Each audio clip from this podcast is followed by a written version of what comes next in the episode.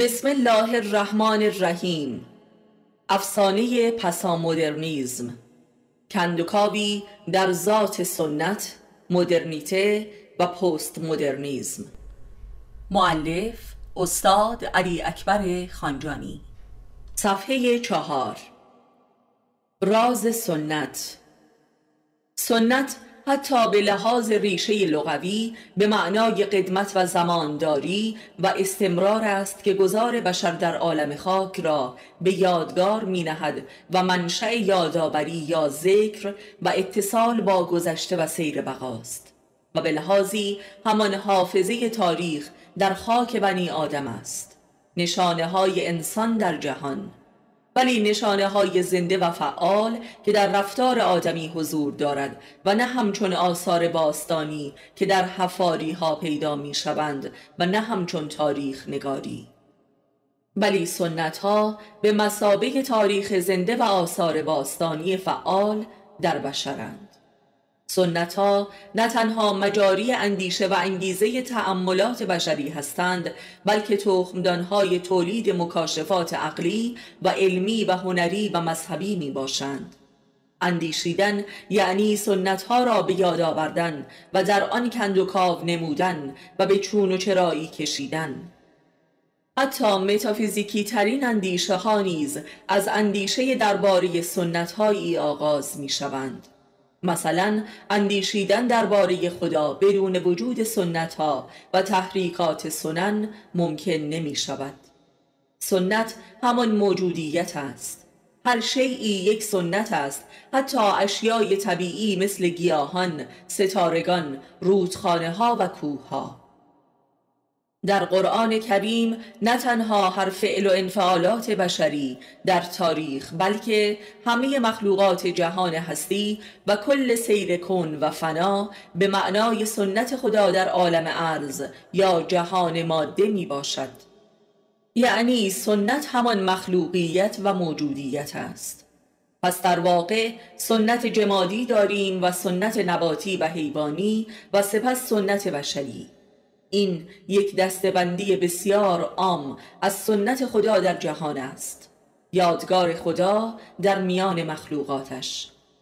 در عالم اندیشه و علم نیز هر کشفی به معنای کشفی از سنت خداست، سنت غیبی.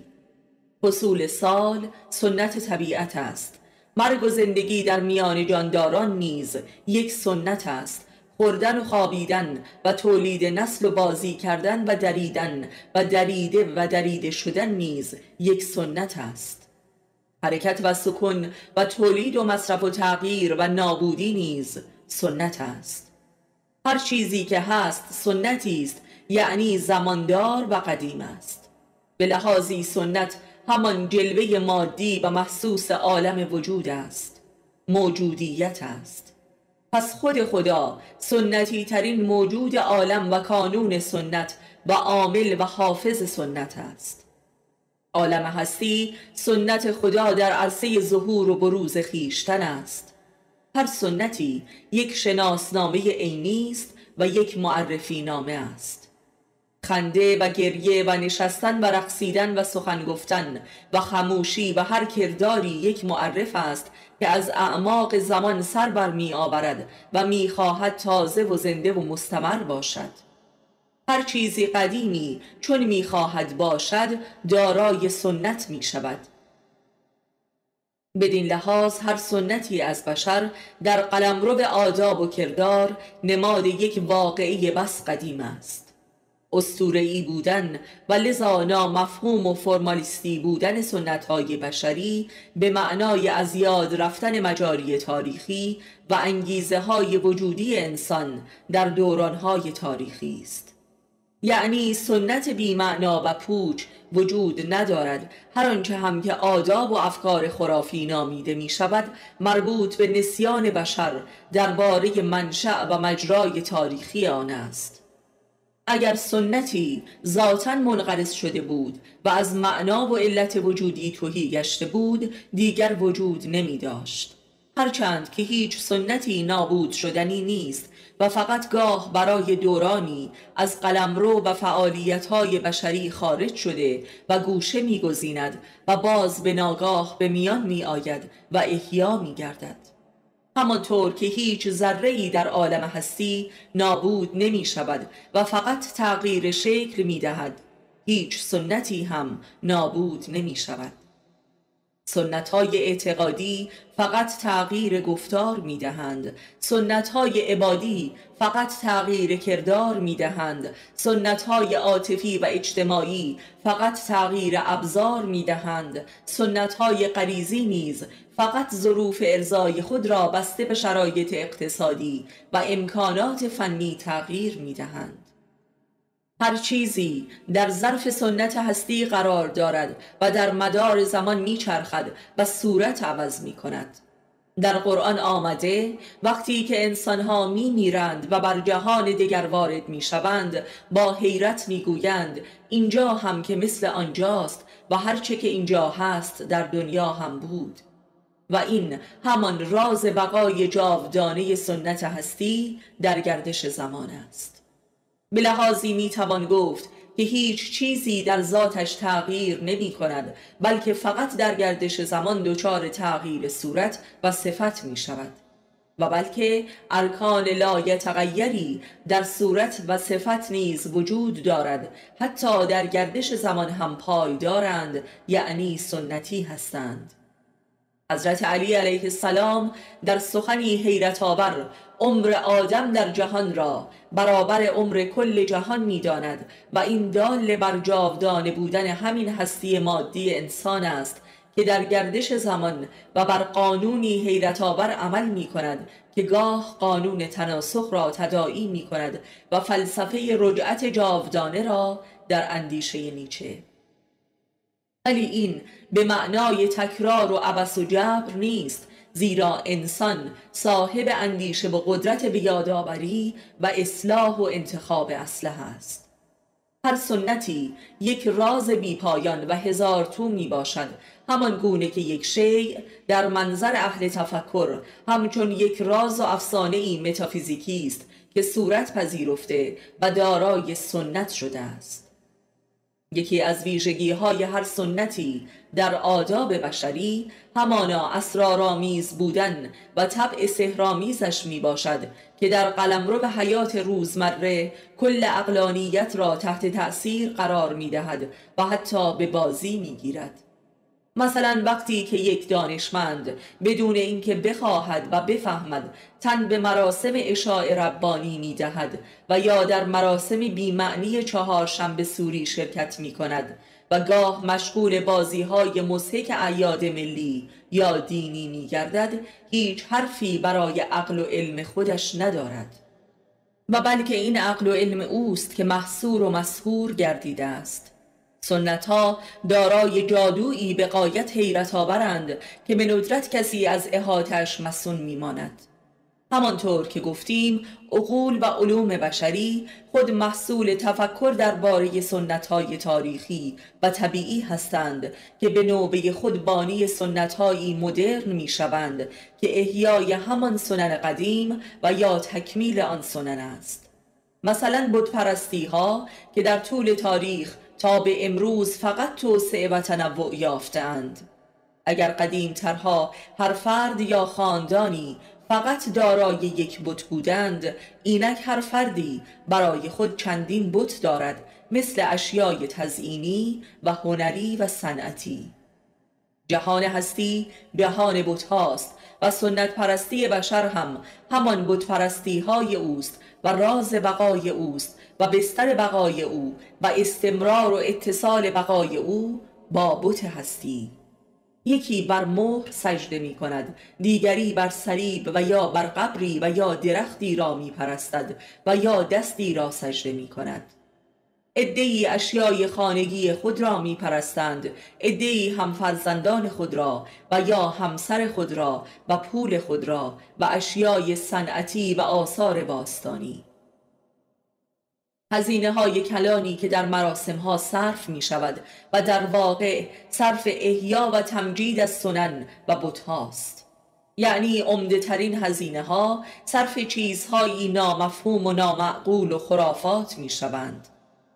یعنی امور نامفهوم هستند که امور مفهوم زندگی بشر را تحت فرمان دارند و این همان سلطه جادویی سنت بر عقلانیت است.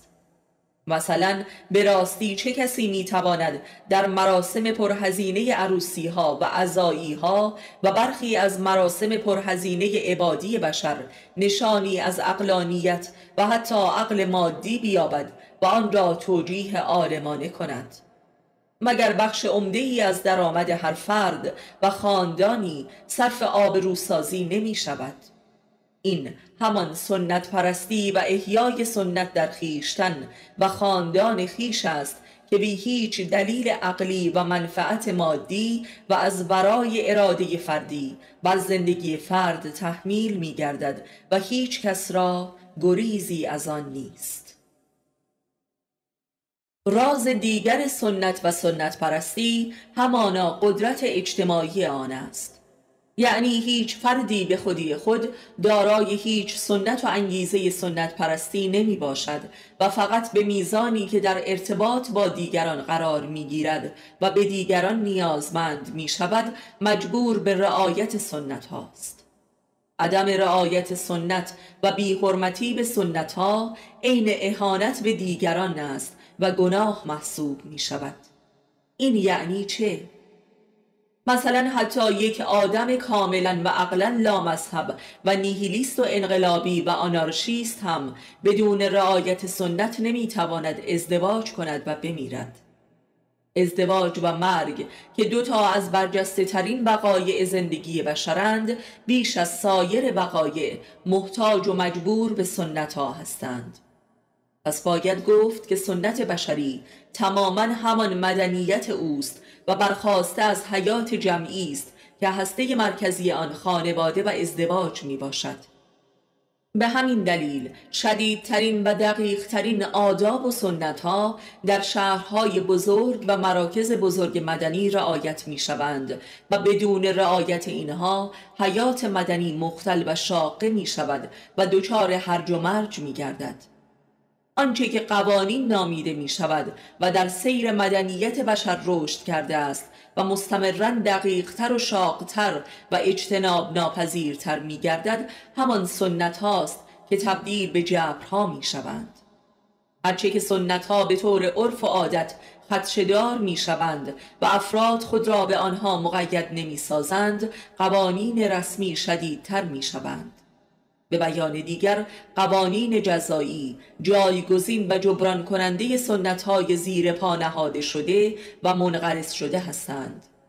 به بیان دیگر قوانین معقول بر جای سنت‌های نامعقول می‌نشینند و با این حال هرگز نمی‌توانند جای سنت‌ها را بگیرند و بلکه همواره در رابطه‌ای دیالکتیکی با سنت‌ها قرار دارند، یعنی در آن واحد به گونه‌ای سنت‌ها را خدشه‌دار می‌کنند و به گونه‌ای غیر مستقیم مردم را وادار به سنت‌ها می‌کنند تا از شر قوانین در امان بمانند.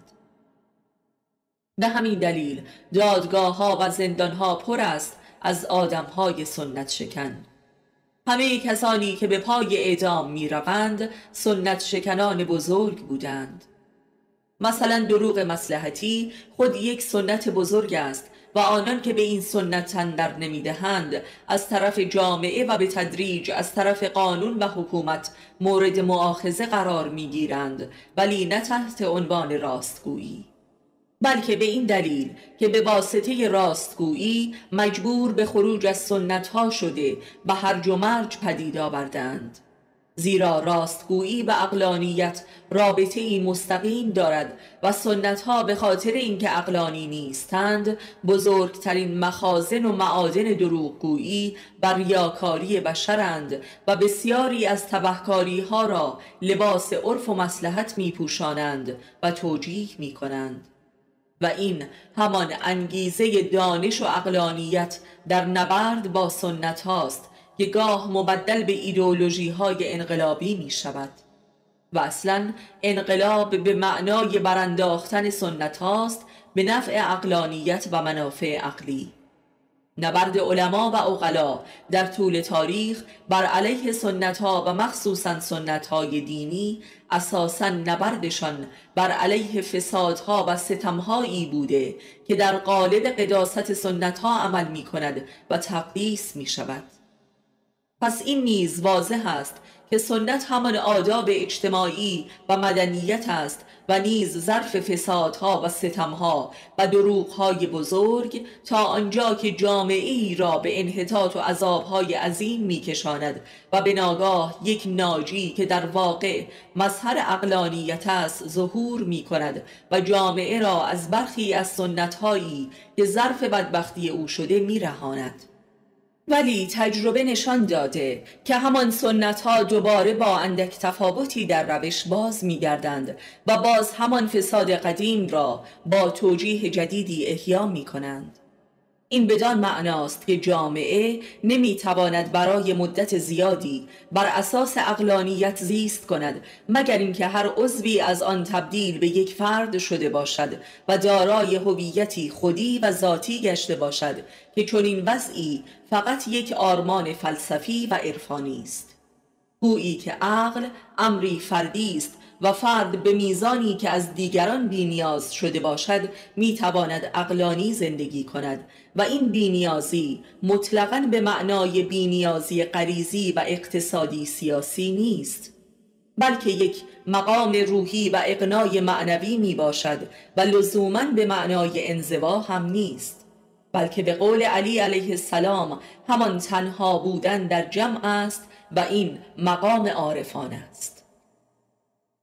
هرچند که مصلحین عصر جدید تلاش‌های بسیاری کردند که برخی از سنت‌های ریشه‌دار جامعه خود را عقلانی و اصلاح نمایند و نگاه دارند و به صورت قدرت‌های اجتماعی و تاریخی به خدمت آرمان خود درآورند، مثل گاندی و مائو.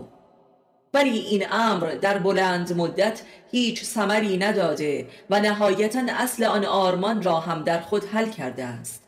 و در برخی از کشورها هم که رهبرانش تلاش نمودند که ریشه سنت‌ها را برکنند نیز خودشان برکنده شدند، مثل شوروی سابق. نبرد تاریخی علما و عقلا با سنت‌های جوامع بشری در عین حال که تماماً محکوم به شکست بوده، خود عامل احیای سنت‌ها گشته و بلکه سنن نوینی پدید آورده و به سنن قدیم افزوده شده است و حیات بشری را در لحظه به لحظه‌اش غرق در انواع سنت‌ها نموده است. گویا رشد بشر در تاریخ چیزی جز رشد و توسعه و تنوع سنت‌ها نبوده است. امروزه که به ظاهر عصر سنت شکن هاست، بسیار شدیدتر از دوران کهن سنن مدرن پدید آمده که رنگ و لعاب داده شده همان سنن است که همه امور اعمال بشر را احاطه کرده است و تحت برنامه ریزی های علمی، فنی، اقتصادی درآورده است. زیرا باید درک کنیم که سنت همان قانونمندی جبری و عرفی حیات روزمره بشر است. اگر تا دیروز هر روزی یکی دو تا کردار سنتی از بشر صادر میشد، مثل امور عبادی و اخلاق فامیلی، امروزه از صبح تا شام همه مسائل مبدل به سنت‌های جدیدی شده است که گریز از هر یک از آنها منجر به هرج و مرج و تشنجات می‌گردد.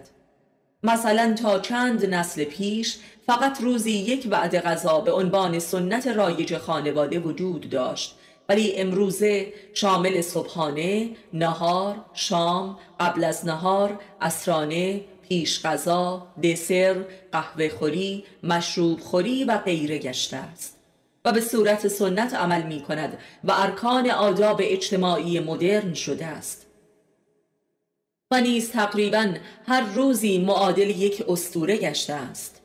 روز مادر، روز کارگر، روز معلم، روز کودک، روز نحس، روز عید، روز شکر، روز استراحت، روز عیاشی، روز عشاق، روز مرده ها و روزهای طبیعی دیگر در تغییر فصول. بنابراین می‌بینیم که دوران مدرن، دوران تنوع و تکثر و تجدید و تجمع سنت‌های بشری از سراسر جهان است و همه سنت‌ها در همه جای جهان و از قدیم تا کنون مبدل به سنت‌های جهانی شده است و این خود نماد و معنای دیگری از جهانی شدن است. جهانی شدن هر سنتی و اینک مثلا یک عرب مسلمان هم سنت‌های هندی و ژاپنی را رعایت می کند و هم سنت‌های آمریکایی و مسیحی را و هم سنت‌های عربی و اسلامیش را. این جهانی شدن و تجمع و تداخل و تهاجم سنت هاست که گاه سنت های قومی و دینی یک ملتی را تحت تأثیر قرار داده و تغییر شکل می دهد.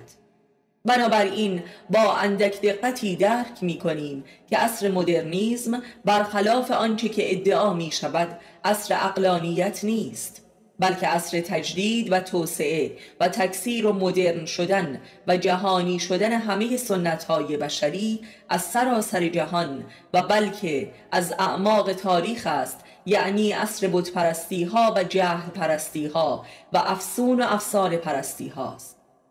عصر حضور تاریخ و جهانی شدن و محشر سنت‌هاست. عصر مدرنیزم به لحاظی عصر جهانی شدن همه خرافات ملی و قومی و نژادی جوامع بشری است. آیا هرگز همچون امروز شاهد این همه خرافات در سراسر جهان بوده ایم؟ خرافاتی که البته بسیار شدیدتر از سابق خودنمایی می کنند، چرا که توجیهات و توجهات علمی هم یافتند که ادبیات مدرن و روانکاوی ها و سینما از مهمترین عوامل تشدید و توسعه و جهانی ساختن این سنت ها و خرافات محسوب می شوند. آنچه که موجب شده مدرنیزم را در نقطه مخالف سنن و خرافات نشان دهد، سوء تفاهم حاصل از این امر است که گویی افراد و جوامع مدرن همچون علوم و فنون عقلانی و علمی و ریاضیاتی گشتند، حالانکه اتفاقاً آنچه که سنن و خرافات کهن اقوام بشری را جهانی و اسطوره‌ای نموده، همانا رنگ و لعاب علم و تکنولوژی است. بشر امروز بسیار شدیدتر از دوران قبل با خرافات و سنن نامفهوم خود زندگی می کند و حداقل عقلانیت زندگی روزمره و پس پرده خود را نیز از دست داده و تا به مغز استخوان سنتی و خرافی گشته است. کارخانه ها هستند که علمی تر عمل می کنند و نه افراد و جوامع و حکومت ها. علوم و فنون فقط به عنوان ابزاری در خدمت اشاعه و الغای سنن و خرافات هستند. حیات اجتماعی بشر مستمراً سنتی تر و خرافی تر و نامعقول تر و افسانه‌ای تر و تناسخی تر می شود. کافی است که به کاربرد کامپیوتر و اینترنت و ماهواره ها نظری افکنیم. آیا به راستی حضور کامپیوتر در منازل موجب افزایش عقلانیت در حیات خانوادگی شده است؟ همچنین افزایش عقلانیت در حکومت‌ها و سازمان‌های اطلاعاتی؟ این علمی ترین ابزارها در خدمت افسانه‌ای ترین حالات و امیال بشر قرار گرفته است و جز افسونگری چیز دیگری را توسعه نمی‌دهد. این سنت ها نیستند که علمی و عقلی می شوند، بلکه سنت ها به واسطه علم و فن اسطوره‌ای تر و جهانی تر و افسون کننده تر می شوند. امروزه به وضوح می بینیم که مثلا جهان اقتصاد و اقتصاد جهانی و همچنین سیاست های جهانی و جنگ ها جملگی به سوی جنون و افسون و نامعقولی فزاینده می روند و مطلقاً تحت اراده عقلانی حکومت ها نیستند. قدرت ها در خدمت جهانی ساختن سنن و خرافات کهن خویشند. به لحاظی جنگ های مدرن همانا جنگ بین سنن و خرافات و اسطوره ها و افسانه هاست.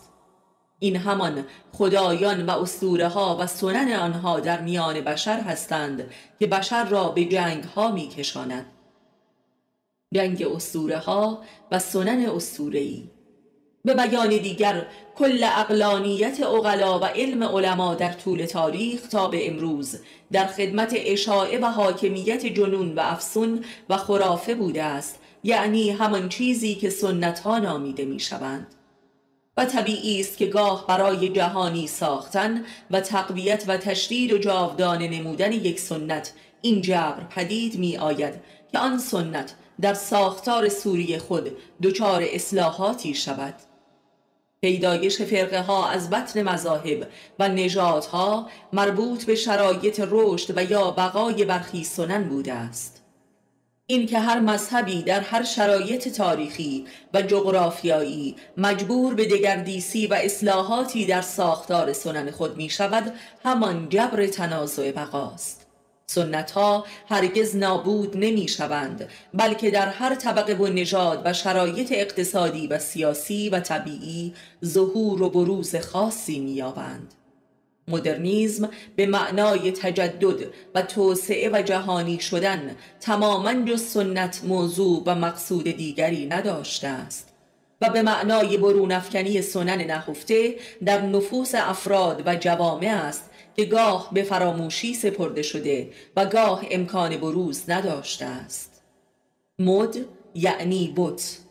هر طبقه سنی دارای بت‌های ویژه خویش است. این سن هم در افراد و هم طبقات و تمدنها شدیداً راز سنت آن سن را معرفی می کند، یعنی راز قدمت را و راز جاودان سازی نمادهای حیات را.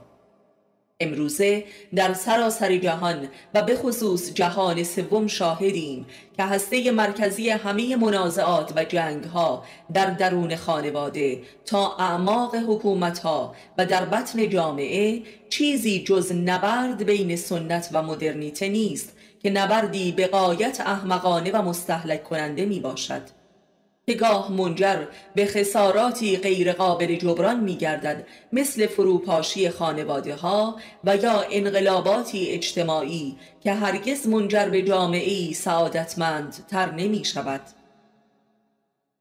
در حقیقت پدیده انقلاب و ایدئولوژی های انقلابی تماماً حاصل تضاد بین سنت و مدرنیته بوده است. به طور مثال می‌بینیم که محور همه مناقشات خانوادگی بین زن و شوهر و والدین و فرزندان و به خصوص پدران و پسران چیزی جز نبرد بین سنت و مدرنیته نیست که این نبرد چه بسا به فروپاشی خانواده بینجامد. ولی مثلا می‌بینیم که بیست سال بعد همان فرزندانی که مدافع مدرنیته بودند اینک به همان سنت‌ها بازگشتند، منتها با تغییر و تبدیلی در ساختار و صورت آن. و همچنین والدین را می‌بینیم که اینک به کلی دست از سنت‌هایی که برای حفظ آن مبارزه کرده بودند کشیدند. این مثال که مثالی کاملاً واقعی و همه جایی است، نشان دهنده حماقت ذاتی این نبرد است. عین این رجعت و حماقت را در انقلابات عصر جدید نیز شاهدیم که چگونه از بطن هر انقلابی جریان ضد انقلاب پدید می آید. این همان رجعت سنت از قلب مدرنیسم است. پس اگر معرفتی کافی درباره این مهمترین پدیده عصر وجود داشته باشد، بخش عظیمی از خسرانهای عصر ما قابل پیشگیری است. سنت سازان و سنت شکنان. هر سنتی در میان بشر رگ و ریشه و معنا و احساس مذهبی و متافیزیکی دارد و در واقع سنت غیر مذهبی وجود ندارد و همه سنن ملی نیز مذهبی اند. پس طبیعی است که ذات سنت ها هرگز معقول نگردد، زیرا برخواسته از امور متافیزیکی می باشند. پس واضح هست که بانی سنت ها همانا پیامبرانند و حکیمان الهی که ادامه دهنده این راه و معقول کننده سنن انبیا می باشند. پیامبر کسی است که حکم را می آورد و حکیم هم کسی است که تلاش می کند این احکام را به عقل و علم آورد و تبدیل به فرهنگ کند. و اتفاقاً در چنین تلاشی است که هر حکمی به سوی کثرت و تنوع و تفرقه می رود و سنتها را توسعه می دهد و مطابق گروه ها و شرایط می سازد. چون حکمی که فهم گردد می تواند در هر شرایطی با تغییر سوری آن حکم جاری شود و باقی بماند. حکمت موجب انعطاف پذیری ظرف احکام می شود و در تاریخ و جوامع گوناگون باقی می ماند. یعنی هر حکمی به میزانی که عقلانی شده ماندگار شده و به همان میزان دچار تفرقه و کثرت و تنوع سوری شده است و هر حکمی به میزانی که عقلانی نشده محکوم به انقراض و تباهی گشته است. بنابراین حکیمان در عین حال که موجب بقای تاریخی و توسعه و تنوع احکام و سنن بودند، موجب شکستن تدریجی این احکام و سنن نیز بودند و این یکی از علل جدال و جنگ تاریخی روحانیت مذاهب که حافظ صورت اولیه هر حکم و سنتی هستند با حکیمان بوده است که احکام را شکسته و سنن را تنوع بخشیده و موجب بقای تاریخی هسته مرکزی این سنن بودند. عقل همواره تلاش نموده تا پوسته های بیرونی سنن را دریده و به هسته مرکزی ذات آن برسد. بنابراین پیامبران بانیان سنت ها هستند که همان شیوه اجرای احکام الهی تلقی می شود و روحانیت مذاهب هم حافظ صبر اولیه اجرای این سنت ها هستند و مبدأ آن را حفظ می کنند و حکیمان هم توسعه دهنده سنت ها و شکافنده سنت ها و آشکار کننده ذات معنوی آن می باشند. این هر سه خادمان سنت الهی در میان بشرند و در عین حال همواره با یکدیگر در تصادم و تضاد بودند، زیرا هر پیامبری با آوردن حکم جدید موجب بنای سنت جدید بوده که موجب شکستن و ابطال برخی از سنن قدیم می شده و لذا روحانیون مذهب قبلی را به جدال می کشانیده است. ماندگارترین سنت ها در تاریخ بشر همانا سنن عبادی مذاهب بودند. تقریبا همه سنت های ملی نیز بقایای فسیلی سنن عبادی هستند. عبادات به معنای آداب و رسوم و اعمالی که انسان را به خدا متصل می کنند به مثابه ذات سنت می باشند و خود این آداب از طرف خدا به بشر ابلاغ شده و در واقع متافیزیکی ترین و نامحسوس ترین و نامعقول ترین رفتار بشری است و بشر را به سوی خدا می کشاند، یعنی به فراسوی عالم ماده. پس طبیعی است که سنت‌ها جملگی افسانه‌ای و نامعقول باشند. در واقع هر عملی از انسان که به سوی خدا میل می کند و قرار است خدایی شود و انسان را متافیزیکی نماید و یا خدا را در انسان حاضر و ناظر سازد به قلمرو به سنت می پیوندد و ماندگار می شود. پس در واقع سنت ها به مثابه نقطه نظرهای خدا در حیات بشرند و همین نقطه نظرهای نامعقول و ماندگار عامل ارتباط انسانها با حیات جمعی و مدنی بشر بر روی زمین شده است. این سنت ها هرچند که انسانها را به خدا نرسانیده ولی به همدیگر رسانیده است و گرد هم آورده است و به همین دلیل آن انگشت شمار انسانهایی که از طریق این سنت‌ها با خدا مربوط شده اند به تفرید رسیده و از جمع بشری بریده و مطرود گشتند و در ارتباط با خدا موجب دگرگونی برخی از سنت‌ها شده و مهمترین سنت‌ها را که همان حیات جمعی است زیر پا نهادند. زیرا معقول ترین جنبه سنت ها همان گرد هم آوردن افراد بشری می باشد و همین جنبه خود یکی از علل اهمیت و قداست سنن است، چرا که افراد بشری که تماماً بر محور غرایز حسابگرانه خود زیست می کنند و بر سر امری نامعقول یعنی یک سنت گرد هم می آیند و این واقعه بسیار مهم و واقعاً متافیزیکی و فوق عقلی و فوق غریزی است. آدمی که در وضعیت عادی از یک لقمه نان خود نمیگذرد، در یک مراسم سنتی مجبور است خراجی و ایثارگری ها نماید، آن هم به خاطر امری کاملا نامعقول و غیر مادی و نامحسوس. همه افراد بشری در چنین مراسمی باطناً در اوج عداوت با این مراسم هستند، ولی از آن گریزی هم ندارند، مثل مراسم عزایی و عروسی. در واقع سنت ها ذاتاً ضد فردیت غریزی مادی بشرند، ضد حیوانیت بشرند، و اینکه هر فردی بخش عمده‌ای از درآمد خود را صرف همین مراسم می کند، در واقع صرف هیچ و پوچ می کند. به همین دلیل اشد عداوت‌ها و کینه‌های فردی در جریان این مراسم سنتی پدید می‌آید. در مراسم عروسی و عزایی و اعیاد دینی و ملی و عبادی و امثالهم، در باطن این تجمعات سنتی اشد کینه‌ها حضور دارد و گاه بروز می‌کند و بشر به میزانی که از ذات این سنن نفرت دارد به آنها مبتلاست و در آنها افراط و تفریط می کند و آنها را مبدل به حربه‌ای بر علیه ذات سنت ها می کند. و بدین گونه است که هر سنتی که ذاتاً دینی و فوق مادی و فوق عقلایی است، در عمل ضد دینی و ضد اخلاقی می شود و قلمرو به فسادها و عداوتها می گردد. و این یکی از علل و عوامل بروز مذهب ضد مذهب است، یعنی نفاق.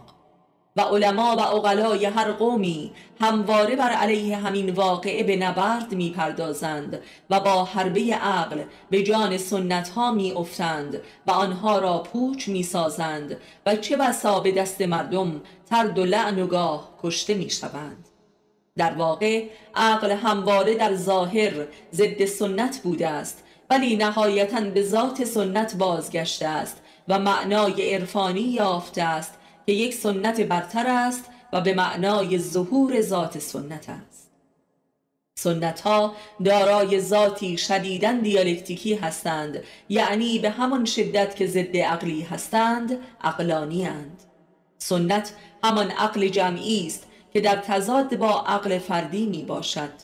عقل فردی چون به کمال برسد عرفان است، ولی عقل جمعی در کمالش تبدیل به عرف می شود و این تقابل عرف و عرفان است.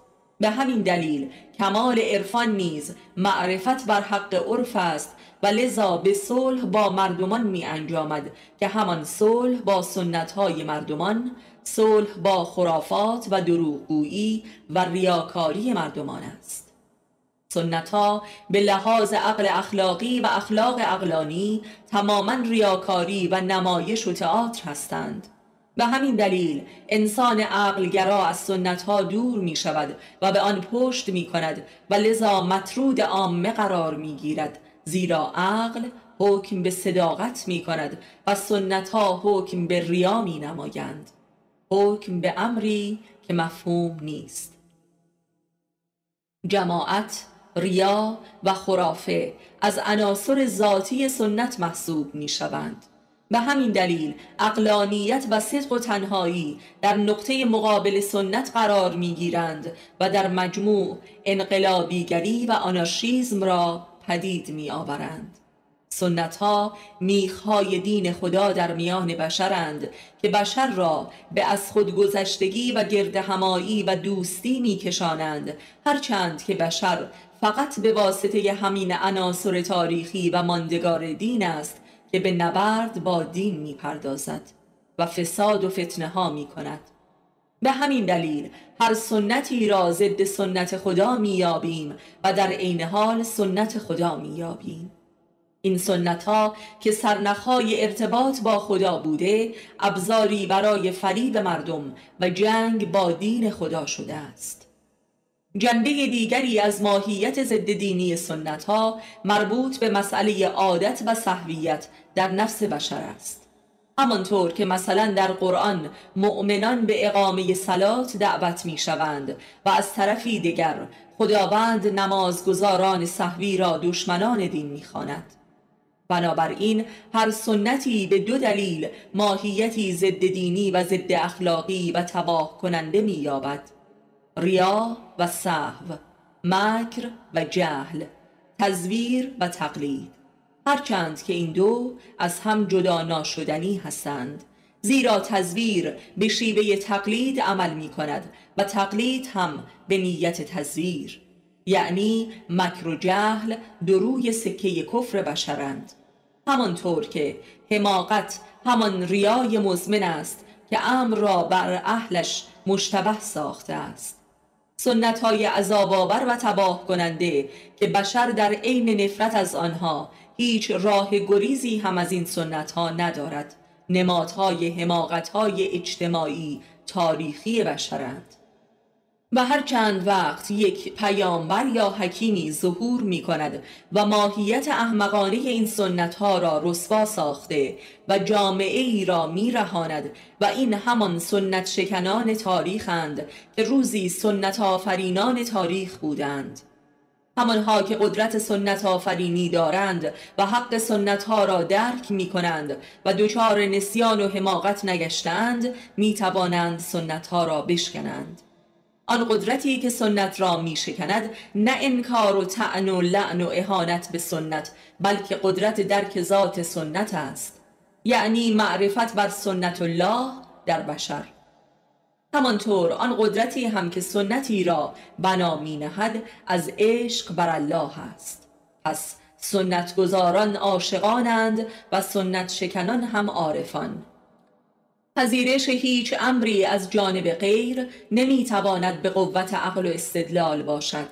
سنت پذیری از تعبد و عشق است، نه تعقل و مصلحت. ولی حقیقت عرفانی هر سنتی فقط در جریان شکست شدنش رخ می نماید و این همان واقعی است که در عرفان اسلامی تحت امر پیر و امام رخ می دهد که به مثابه شکستن کل شریعت به عنوان کارخانه سنت است و مصداق این کلام علی علیه السلام که ای مؤمنان بدانید که هر چیزی را غایتی است و اسلام را هم غایتی است، پس شما با ادای حقوق اسلام به غایتش برسید و از آنجا برای خدا خروج کنید.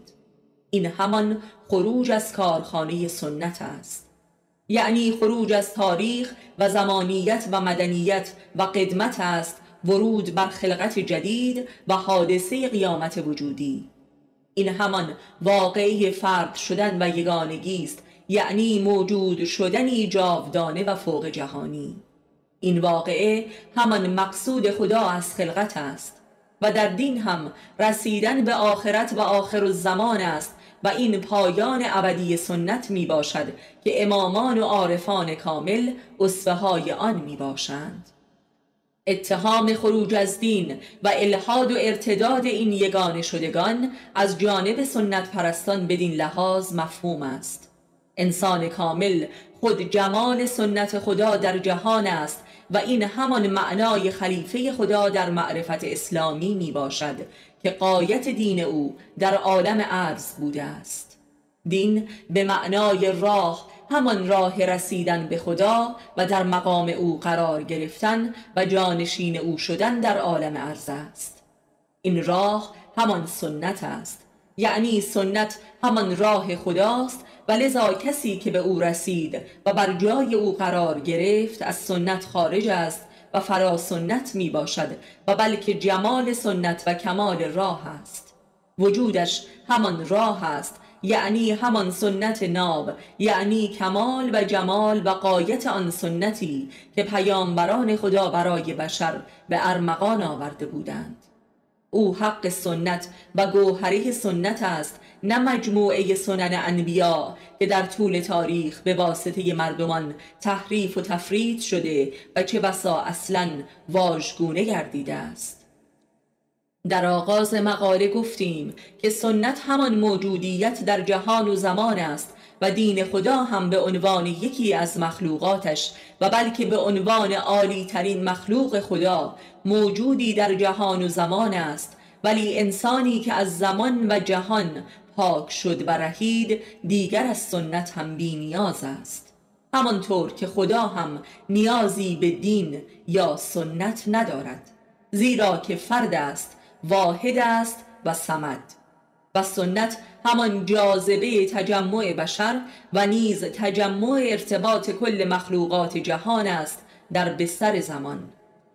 و به همین دلیل است که ظهور جهانی امام موجب نشر موجودات می شود و ذات خود به خودی هر چیزی عیان می گردد و جمال ذات هر موجودی آشکار می آید. و این همان عرصه قیامت است که عرصه تفرید و تجرید و توحید آدم و عالمیان است و پایان عمر زمان و سنت و قدمت و موجودیت ارتباطی و اجتماعی و مدنی و ملکوتی. به طور مثال پیامبران خدا و به خصوص پیامبران صاحب رسالت و شریعت جملگی احیاگران سنت خدا در میان بشر بودند. درست آنگاه که این سنت ها در میان بشر تحریف و تبدیل شده است، بنابراین پیامبران خدا برای این احیاگری در مرحله نخست سنت های قدیم را می شکستند و آنگاه از خرابات این سنت ها حق آن را آشکار کرده و دوباره آن را برپا می نمودند. همانطور که حضرت مسیح در زمانی ظهور کرد که شریعت موسی در میان بنی اسرائیل تماما تحریف و بلکه وارونه شده بود و لذا قوم بنی اسرائیل به فساد کشیده شده بود و دچار صدها تفرقه و عداوت گشته بود و لذا مسیح در آغاز کارش کل شریعت موسی را به کناری گذاشت و گفت: هر که می‌خواهد که زنده و رستگار شود به من ایمان آورد و مرا دوست بدارد. در حقیقت مسیح ذات و گوهره سنت خدا و شریعت موسی را عریان نمود که همان محبت بود، چرا که شریعت و سنت هدفی جز گرد هم آوردن افراد و گروه‌های بشری ندارد تا انسانها بتوانند با صلح و سلامت در کنار یکدیگر زندگی کنند و اساس چنین تجمع و تمدنی چیزی جز محبت نیست. بنابراین مسیح حق سنت را آشکار کرد و آنگاه بر این حق یک بار دیگر سنت و شریعت مسخ شده موسی را احیا کرد و خود قربانی این احیاگری شد. بنابراین مسیح یک نمونه برجسته و مشهور از یک انسان سنت شکن و سنت آفرین است.